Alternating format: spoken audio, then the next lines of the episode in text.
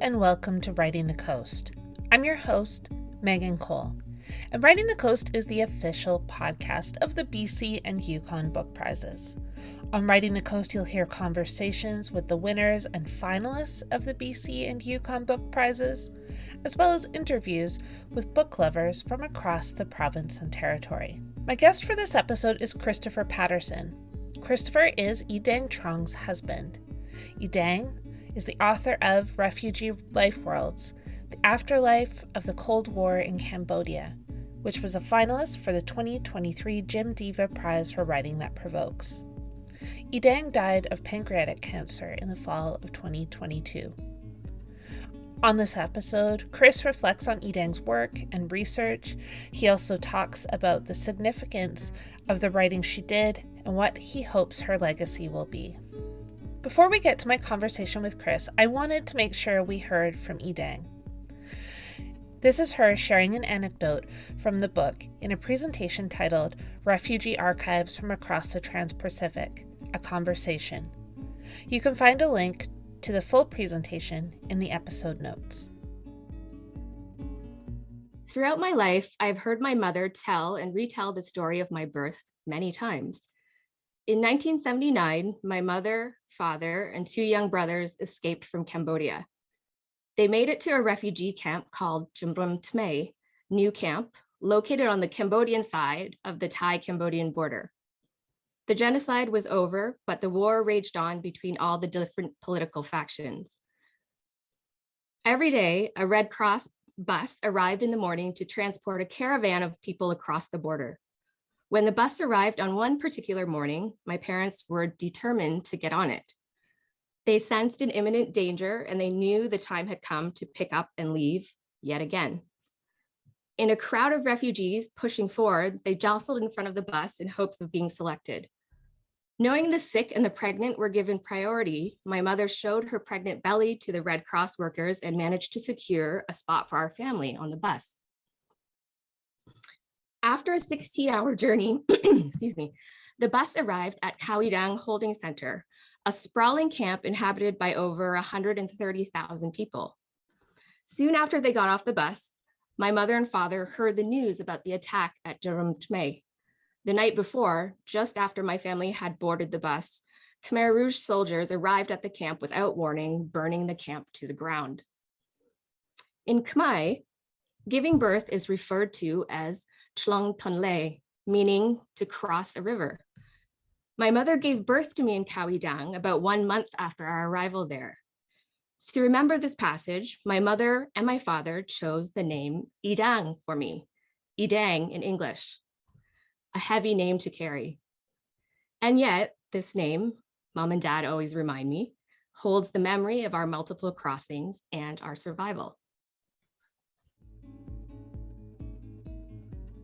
Now, here's my conversation with Christopher Patterson.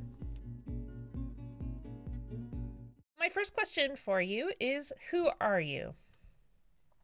I am Chris Patterson. I am the uh, husband of Y-Dang Troeung, who passed away in November 2022 from pancreatic cancer. Um, I'm also a um, associate professor of social justice at the University of British Columbia um, which, which, is the same institution where Y-Dang worked. Um, she was in the um, the Department of English as an assistant professor. We were hired together as a spousal. I was her spousal hire. Um, I also I've written um, a couple uh, academic books. Um, one on uh, migrant literature from Southeast Asia, Anglophone literature from Southeast Asia, and another on uh, video games, emphasizing their like their more Asian or as I call it in the book, Asiatic kind of genre forms. And I'm also a creative writer. I write under my um, matrilineal name, the name my mother wanted to give me, Kavika Guillermo. And I've written uh, two, three books under that name, two novels, one novel about traveling around Southeast Asia and, and Asia and, um, and living there, um, another about um, a speculative fiction novel, and the third book, which just came out last month, is a prose poetry um, creative nonfiction work about fatherhood. Um, yeah, so that's me. Congratulations on your book. Well, thank you. So uh, maybe we'll start with I was hoping you could talk a little bit about Y-Dang and tell me who she was and just kind of, I'd love to get to know her a little bit through you. Yeah, uh, I uh, first met Y-Dang in, in Hong Kong in 2014. I came for a conference that she was organizing. And um, I had heard a bit about her um, just through the networks of like Asian North American studies. But uh, and I think we had been in the same room together quite often, but we never actually encountered each other face to face. And um, she was just like this very bright, lively, like effervescent, like presence in any room that she occupied and um, I really just began to admire that kind of um, uh, social like that ability to to be that um, that bright and and that uh, amazing and so smart and so witty. Um, she could always kind of outwit anybody, uh, and she she was she would always she was very funny. She was one of the funniest people I ever met. Um, and she would always have her shtick, as she liked to call it, where she could just make jokes and outwit people. Um, and you know, she was also very careful because she knew if she made um, the wrong kind of, or like if she made fun of somebody who didn't like to be made fun of, she she would just kind of, you know, sneakily say something um, to me or to a, a good friend. And so I just, when I met her, she was just like so much fun and smart and just kind of all the like amazing things that you could ever um, hope for in someone you're attracted to, I guess, because we were attracted to each other and then uh, you know the more i learned about her the more i started to understand uh, the first the more amazed i was because she had been through so much and had survived so much and her family had gone through you know war and genocide and bombings and so much of that. And then that i began to understand how so much of her um her intelligence and her uh, the joy that she took from life was also came from that. And it wasn't just survival tactics. I think there's a way of reading survivors as developing everything as a, as a tactic. Uh, I don't think that's uh, uh, quite accurate in general, but in this case, I think she had come to really appreciate life and come to find a lot of beauty and joy in life, and that was what it was like for the eight and a half years um, we were together. The six years we were married, it was just the most like joyful, beautiful experience, and um, yeah, I mean, there was of course she she had carried a very heavy burden in being one of the only Cambodian um, people in the room of any conference, you know, any situation, and having to speak for for that, um, and trying to do so as accurately and respectfully as possible. But afterwards, she'd be the first to, you know, celebrate life, and so I I uh, always remember her as somebody who was able to face the darkest parts of humanity and history, um, and to still maintain a kind of joy and love for those around her. Yeah. And I mean, she seemed to be so uh, loved by her community too. I've I've heard from folks she worked with at UBC who just have such admiration for her. And I know when Refugee Life Worlds was was a finalist, was announced as a finalist for the Jim Deva, there was just such an outpouring of celebration for this book getting recognition that it so deserves. Yeah, and I think because it um, she, people who had known her knew that she had been working on it for so long, basically since she, in some ways, since she was a kid and started writing, but since the very beginning of her academic career. Um, and it was a, you know something that was very hard for her to uh, to continually come back to and try to update. Um, you know, knowing that it, it, it trying to make it as perfect as possible because of you know her desire to get her family right, her community, that, that history, um, but also feeling like you know it um, it needs to come out at some point. you know, so I think that knowing her and um, seeing the amount of effort and and herself that she put into the book over you know over a decade was a, it was really fantastic for her to also hold the book like i think two or three months in august 2022 um, before she passed, she was able to hold it in her hands and see that her life's work was going to live on and carry on without her. Yeah. For those who haven't read uh, Refugee Life Worlds, uh, Chris, can you talk a little bit about the book? Yeah. So it it um, I mean, a lot of a lot of the book's meaning is in the title itself. like it is about the life worlds that refugees create, and like with Y-Dang herself, a lot of the joys and art and um, networking and community that gets built you know after war or even within war and genocide and um, and U.S. bombings and so on. And so she, I think she was, um, you know, consistent presence over the years in Phnom Penh and saw us in, in Cambodia and just saw a lot of the arts community continuing to grow and foster, even despite some of the states, you know, attempts to crack down on it and things like that. And she wanted to produce something that expressed that kind of life, um, that didn't just see Cambodia as a place of death and evil, or you know, the dark sides of humanity, as it often gets gets put as. And so she sought to create that with this book, and she also sought not to distance ourselves from Cambodia um, because she had seen in most work on Cambodia, whether it's popular, um, like journalist work or whether it's academic work, always seem to have the habit of uh, widening the distance between North America and Cambodia, especially in respect to the genocide in the Khmer Rouge.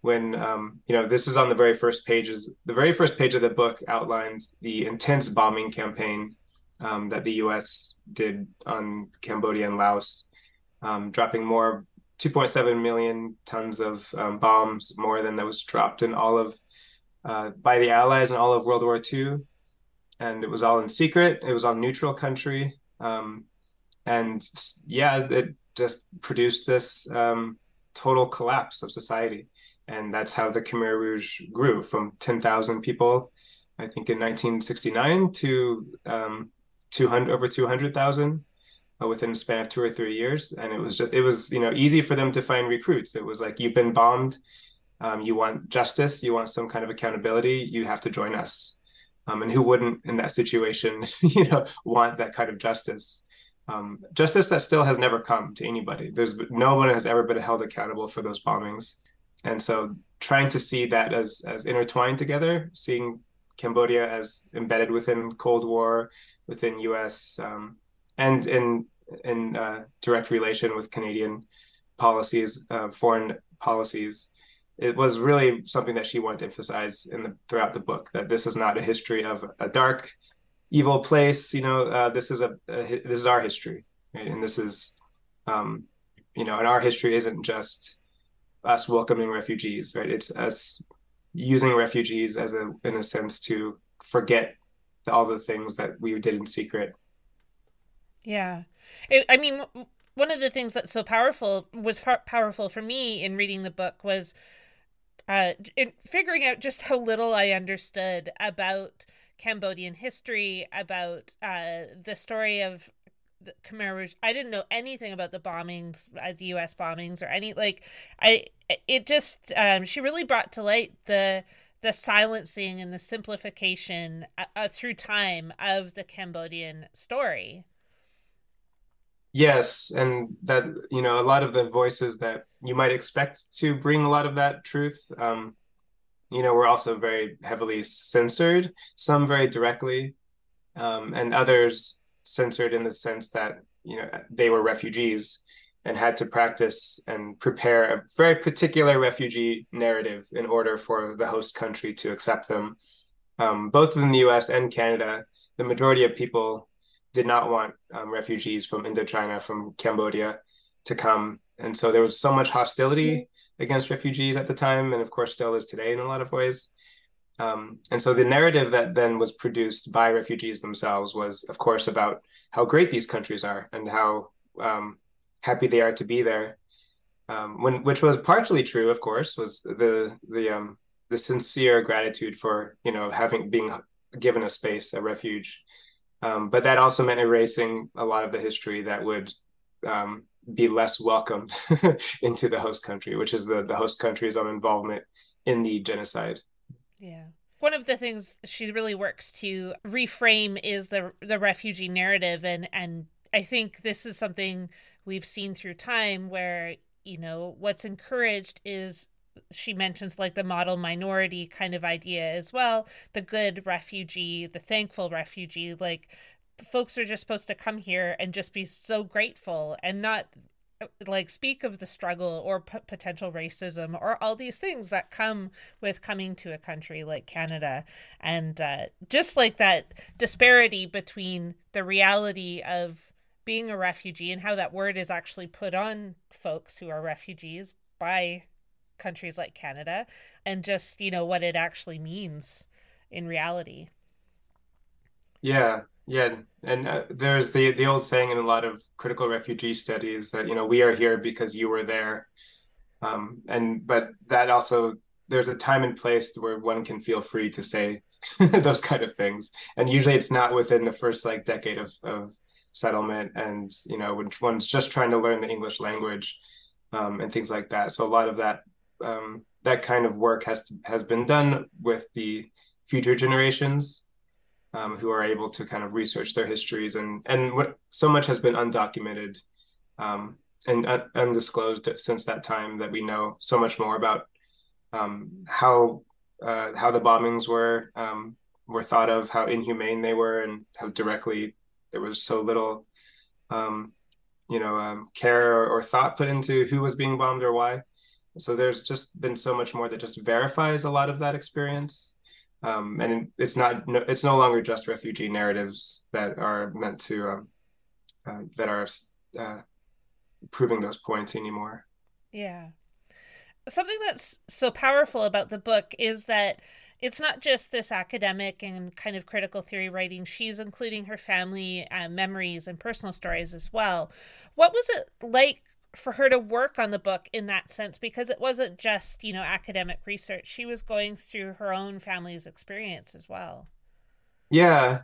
Yeah i think like she calls this in the book the uh, the cambodian refugee archive or just the refugee archive um, which is to say that you know to do academic work or to to produce knowledge um, about the history and the life worlds as she calls it of cambodia she as a refugee cannot ignore you know the stories from her parents the stories from her community the stories of that she herself witnesses every time she she goes to cambodia. Um, and she had an apartment there for about six months um, and would go back and forth all the time for about a period of five years.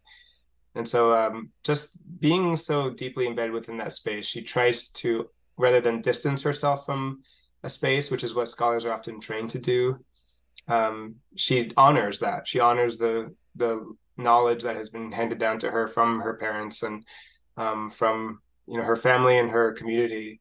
And of course I, I, think her being also being a scholar a very rigorous scholar probably the most rigorous scholar i ever met who just you know would work on a sentence for like months like i kid you not just making sure that the information was as correct as it could be.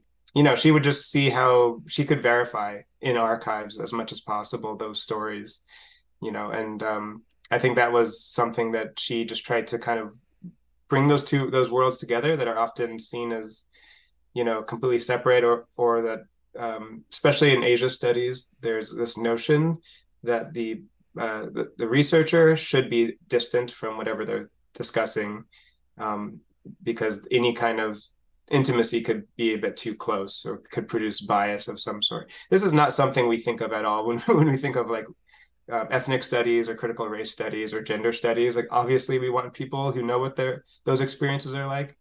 Um, a lot of more imperial i would say kind of condoned disciplines like asia studies still really hold on to this fact that having a kind of personal knowledge is a bad thing.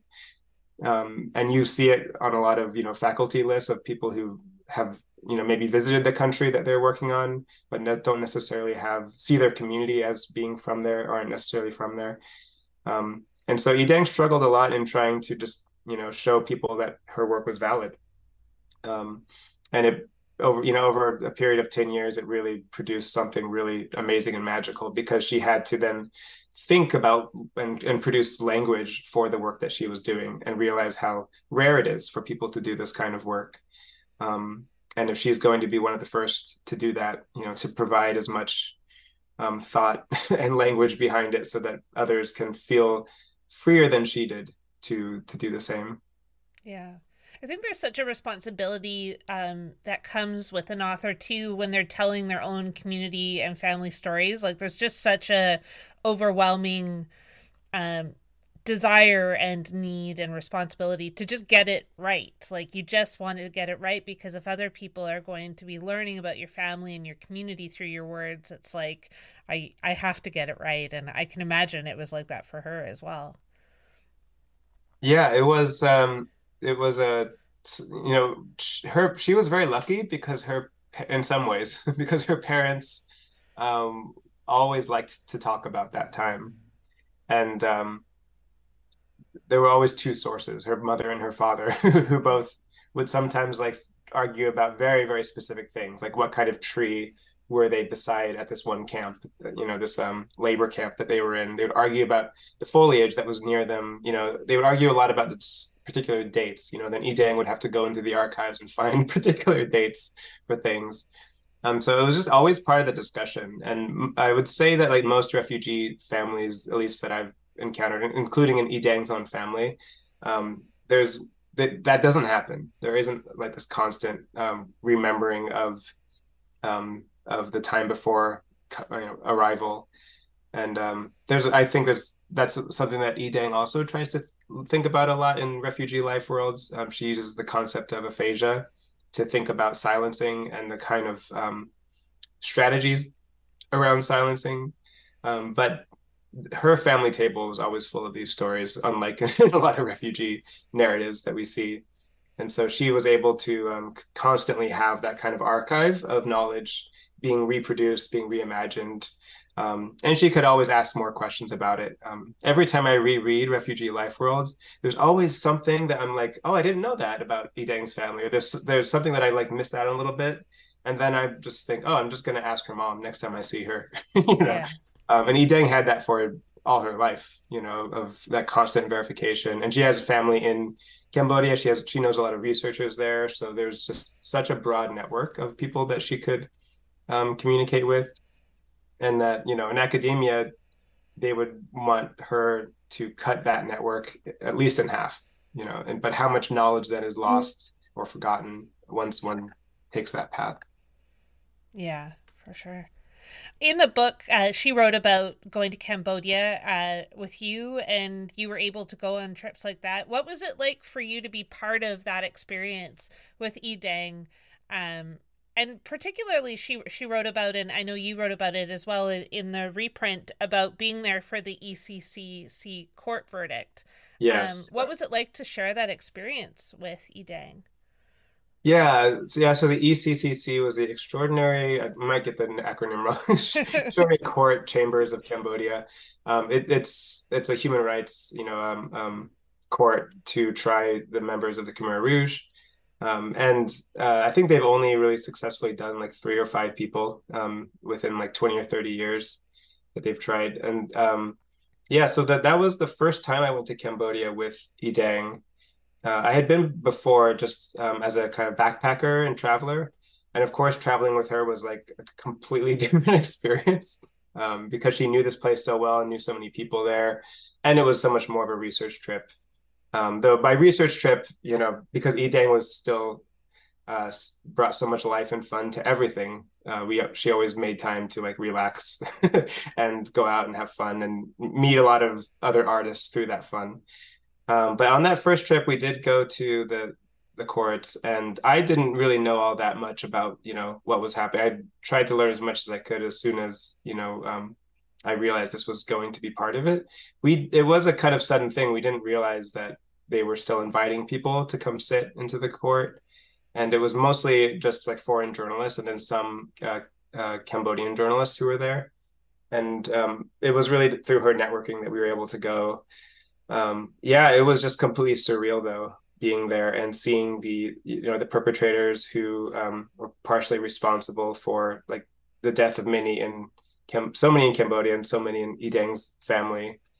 Um, so there were just a lot of uh, tears, of course, and um, I think what was also interesting about that trip was there was all of these small events around Phnom Penh, you know, you know hosted by human rights lawyers and um, survivors that were just trying to like think through what was happening with the event, like what is the U.S. getting out of this, for example, um, and being able to try and put so much blame for so much death and destruction onto like three or four people um, does that you know at a time when Cambodia at that time especially was really struggling to pay back war era debts to the U.S.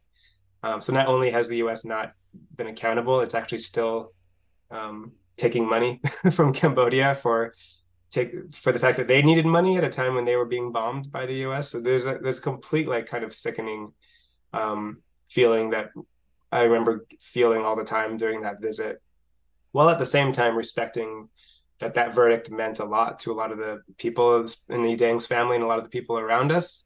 And so there was a, there was always that kind of contradiction whenever we went to Phnom Penh of you know the the feelings and, and needs of the community, but then balanced with well, what is like these other countries getting out of it? What all these countries that seem to not to either bomb Cambodia or really not be there, not be present, or who took the side of uh, the Khmer Rouge because they were leftists, communists themselves, you know, and so there's just so much kind of complexity there. Um, and vi- visiting Phnom Penh with Y-Dang over, you know, a period of four or five years was just completely illuminating. Um, for any kind of historical situation, I, I would think would have that complexity. But in this one, because so much of it is secret and unknown, um, and uh, even in academia, I just went to this humongous academic conference on uh, American studies, which is kind of today more American empire studies. And at least in the program, I couldn't find a single panelist of like tens of thousands um, on who was talking about Cambodia or the genocide or the Khmer Rouge and so being um, something that has so much impact and was such an event and still is um, being something that's still so unknown and so few people to speak about it was really um, something I've taken and I've began to understand more uh, the more that I talk about Y-Dang's work and see that there's such a big community for it, but so few people to speak for that community. Yeah. I know Y-Dang had another book come out this year.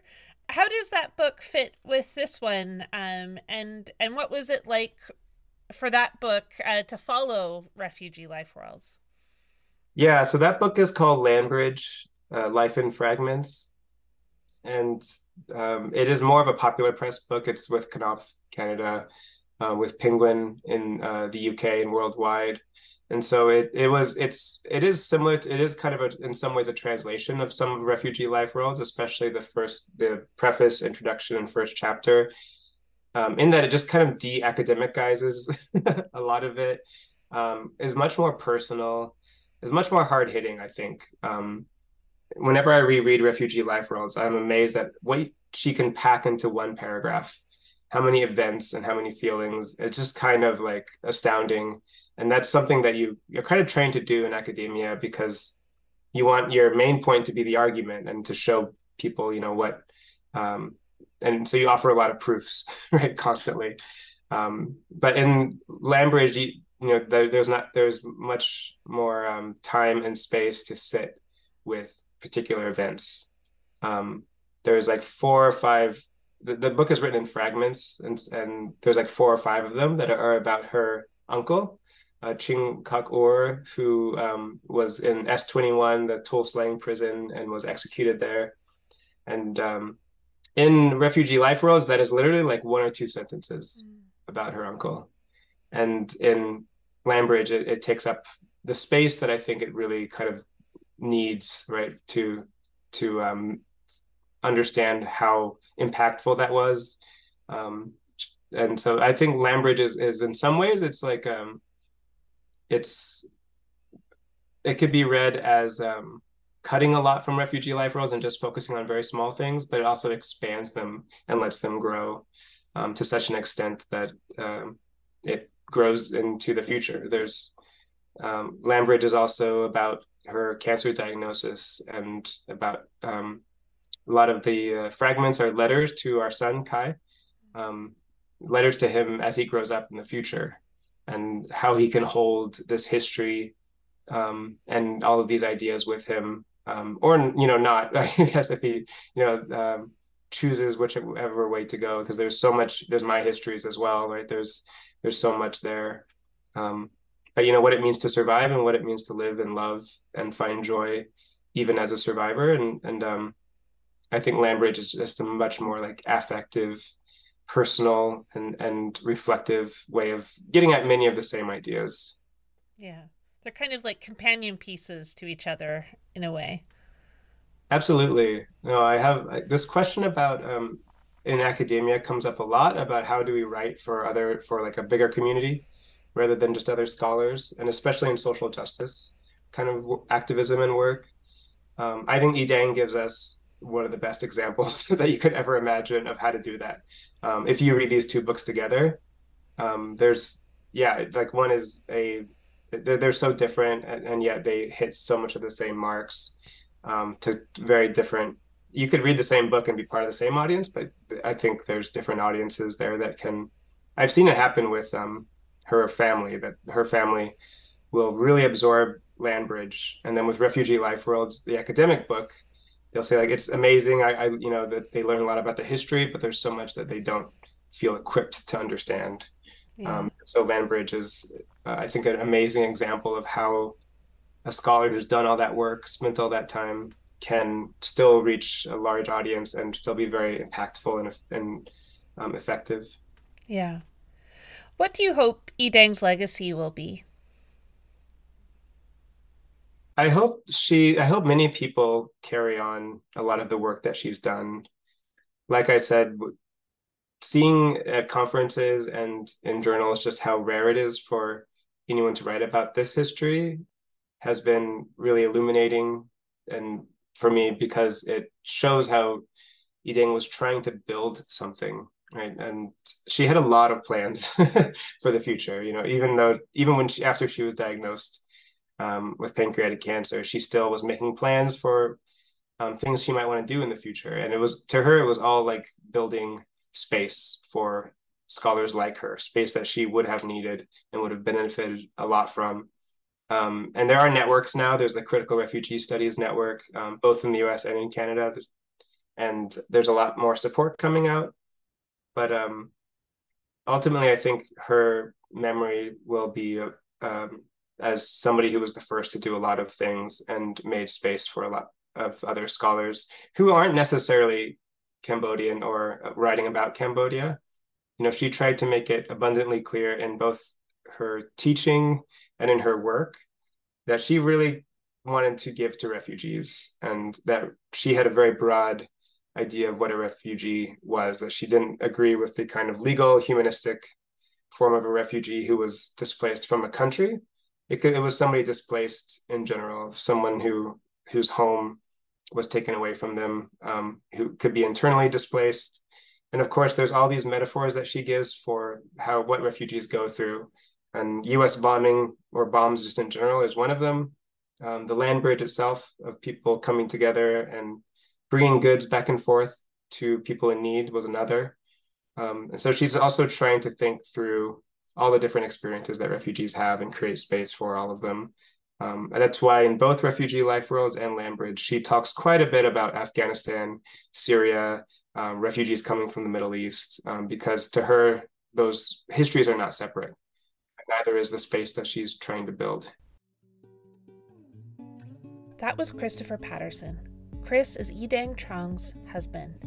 Y-Dang is the author of Refugee Life Worlds, The Afterlife of the Cold War in Cambodia, which was a finalist for the 2023 Jim Deva Prize for Writing That Provokes. Y-Dang died of pancreatic cancer in the fall of 2022. If you would like to find out more about the BC and Yukon Book Prizes, visit our website at bcyukonbookprizes.com. You can also find us on social media on Instagram, Twitter, and Facebook. Thanks for listening to Writing the Coast.